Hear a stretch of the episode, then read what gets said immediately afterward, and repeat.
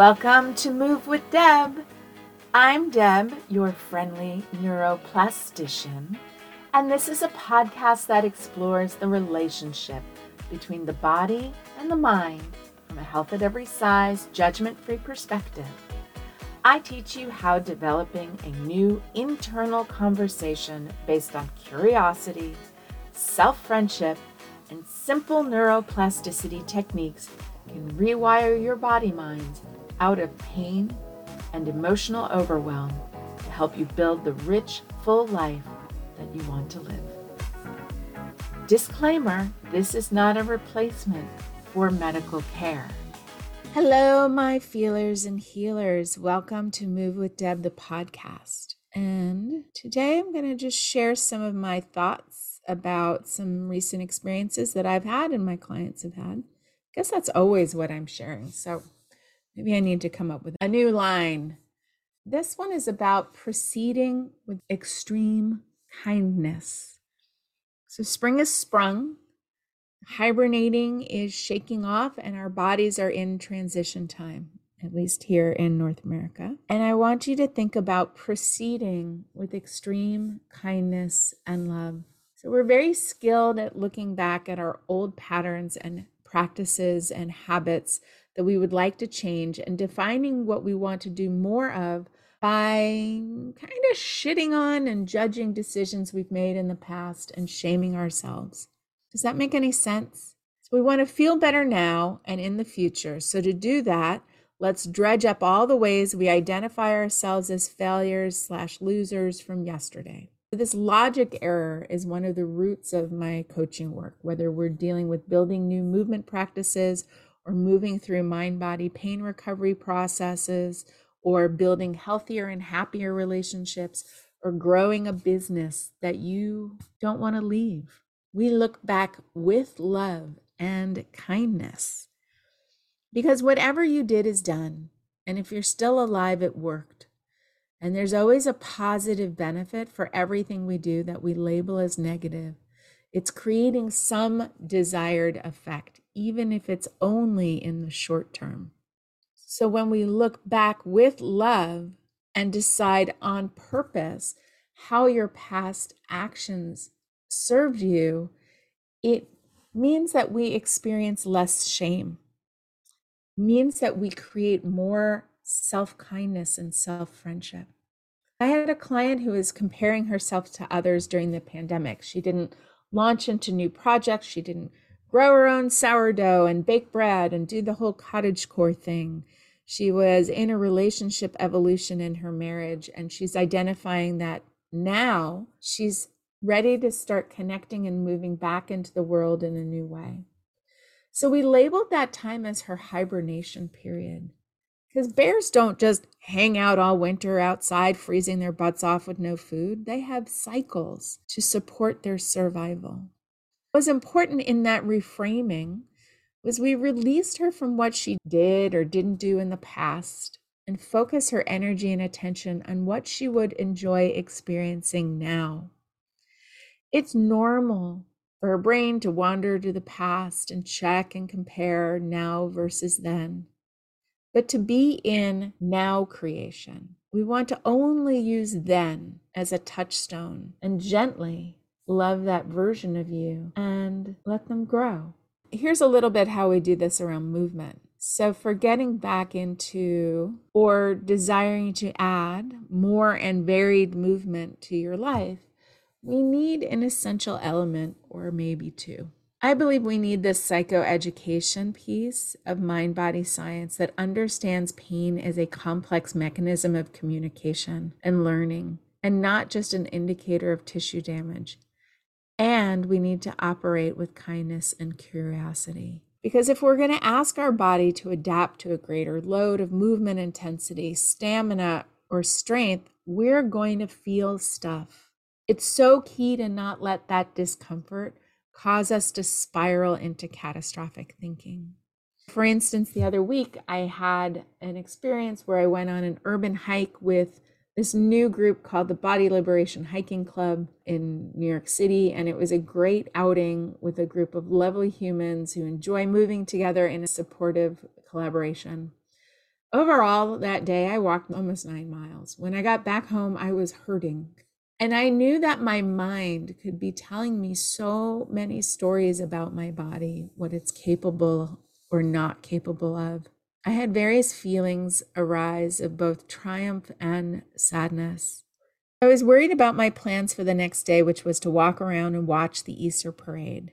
And because mind body work at the root of it is about breaking up these habitual patterns and not reinforcing the conditioned responses and pain behaviors that aren't serving us, I didn't want to decide ahead of time that my body didn't feel up to going to the Easter parade. So I just kind of tabled making any decisions about it till the next day.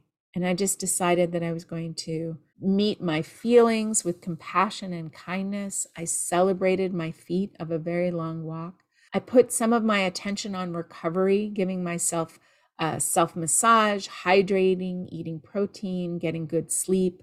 And each time I stood up and felt that soreness, I said, Yes, that's right. It is normal to feel sore. And I noticed when the soreness lessened, usually when I relaxed. So I did a little bit of attention training. What is everything I'm not noticing when I'm noticing this? And when I was in bed, there were many times I thought about canceling my next day's plan, but I didn't. I wanted to see what it would feel like to have a gentle movement day after a hard one. And it was fine. In fact, it was so fine that I then went to the gym that night for strength training and then again on Tuesday morning. And none of that was with this experience of pushing through. So that's really important. None of the movement that I did was about pushing through. Maybe like the last little bit of getting home from my um my very long walk was pushing through, but like, you know, that kind of pushing through, you're like, I just got to get into the house, right? I just have to get off the ferry and like walk the five blocks to my house because otherwise you're like i live in the ferry terminal now and you know it's actually outside it's not that comfortable. If i walked five blocks i would be home.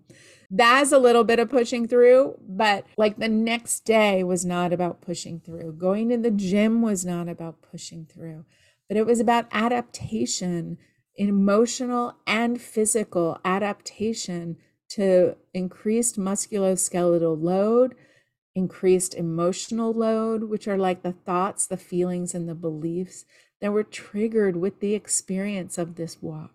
And the next week, I was able to take a walk with a friend that was like six or so miles, according to my Fitbit watch. So I don't really care that much about numbers, but I do think it's kind of helpful in these moments when you're trying to like get better at something. And it felt mostly good, sometimes hard, but I could tell that I felt stronger and more sure on my feet.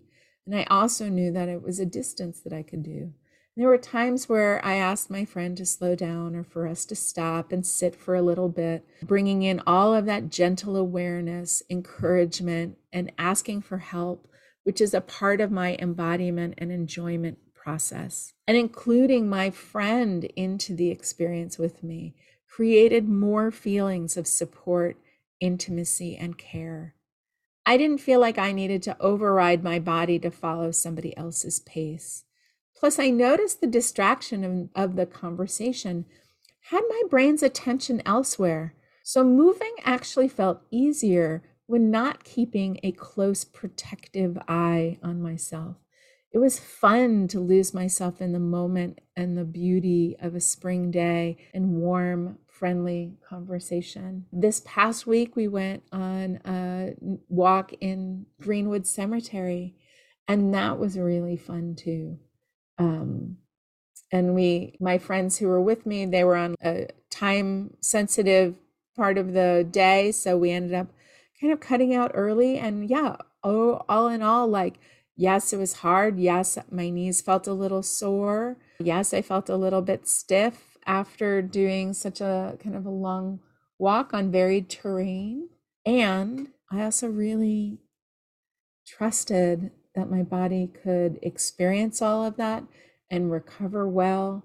And, you know, as I am increasing my movement and feeling better, moving more, I am also proceeding with this extreme kindness, re-entering world of being around a lot of people, right? If we've been very sheltered and self-protective um, by necessity during COVID, you know, moving into being around groups of people, even if it's outside, even if cognitively you understand that you feel more safe or you're less worried about getting COVID or you feel really like locked into your masking protocol, it may bring up thoughts and feelings and fears and strong emotions. And all of that makes sense and nothing has gone wrong. So I really want you to bring in this lens of kindness and love, of being caring and curious, and starting to create opportunities with intention to lean into these exposure experiences, doing more of what you want to be doing. And even if it's something that you used to do with ease in the past, just noticing the thoughts and feelings that arise when you are doing things in the present. Are there thoughts of shame? Are there thoughts of this used to be easier? Are there thoughts of I should be different? And just holding that with some gentleness and really recognizing that when we look back, we don't have to stay there with our attention. We actually have a lot of capability to train our attention to notice what is working, to notice what beauty there is around us, to notice how our bodies can shift into feeling relaxed and strong and confident, even if it is for a moment. So, how we train our brain to pay attention is at the heart of any kind of building new habits, creating new neural pathways, like increasing neural connections that we want to be experiencing more, and also adapting the mind and body for more of what we'd like to be experiencing. So I hope that that this is helpful and it gives you some guidelines and yeah, it actually takes effort. I notice that when we have come from a place where sometimes we just do things with ease, that maybe we have a shame story about having to use effort to get the same results or the same experience. And I don't know where that comes from, but I want to invite you to just reframe that. That, like, we have no higher or greater gift to ourselves than intentionally investing our time and energy on cultivating beliefs that support the lives that we want to be living more of. The other day with my client, I kind of came up with this idea that a belief is like a combo pack, right? So if you're at McDonald's and you're like, I want the number one breakfast combo, right? And you get the Egg McMuffin and the hash brown and the coffee Beliefs are like a combo pack between thoughts and feelings, right? So a belief is something, it's not just an idea, it's not just like a cognitive, it's not just a thought, but it's a deeply felt experience. And that's why beliefs can be so powerful. And so I'd like to imagine that our belief is just like the combo pack that feels really good. We want to believe something about what's possible for our bodies. If we don't believe that being able to do X, Y, or Z thing is possible today, can we believe that change is possible? Can we believe that feeling better, whatever that looks like, is knowing that life is 50 50? We can't only have positive feelings all the time. So, also just caveat, caveat, we're never not human, right? So, but when we're increasing our ability to feel things, we want to remind ourselves that feeling things on purpose is how we change our emotional and physiological experience through this neuroplasticity lens. So I'm really having so much fun going out, taking walks, taking these longer walks, kind of pushing and challenging myself. Not pushing, pushing is the wrong word. Really going and challenging myself, but in a way where I am fully present, loving, and self connected. And that takes effort. Now, that is my like F you to diet culture. That is my back on the narrative that like some people are just really good at things. You know, the ways that I have in the past and in my childhood gotten smaller emotionally, like got self protected and cared for myself was often by not doing. Because doing things and being bad at something and feeling body shame was incredibly difficult experience to go through. And so it made more sense at that time to do less, to want less. And now I want to do more and I want to feel more and I want to believe that more is possible for me. I experienced that climbing Kilimanjaro. I experienced that with my friends hiking in Iceland last year. Like, were they all like perfect, you know, experiences? No, not at all. They really taught me some powerful things about myself, as well as brought me into experiences with people who I love and care about and had so much fun. And so, those things I want more of. And I want my body to feel safe in exerting itself, in feeling strong, in building muscle, in all of the ways that I want movement to feel free and easy for myself. And I know that that is on the other side of this adaptation work.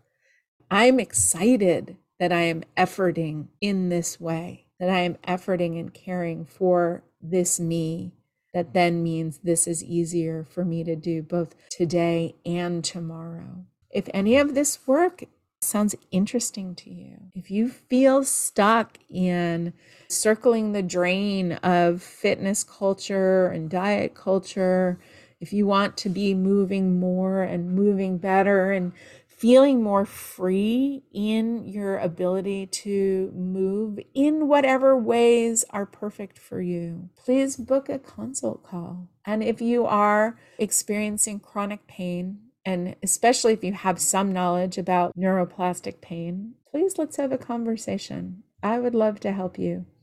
Um, these are these are just some of the joyous the the most joyful experiences I have with clients um, when we go from feeling, you know, when we go work through that like pain and fear and catastrophizing into freedom, feeling free and empowered in our bodies. I can't think of a better use of time and energy than that. Whatever. I can think of a lot of other ones that are equally as good. So there we go. No hierarchy. But I do just believe that our own personal embodiment is really important. And especially when you have a body that is often targeted for shame, targeted for bullying or negativity, it takes some work to create a sense of positive self connection. I'm happy to be a part of that journey with you. So, thank you for listening. I look forward to connecting and sharing more with you. Okay, have a great day. Bye.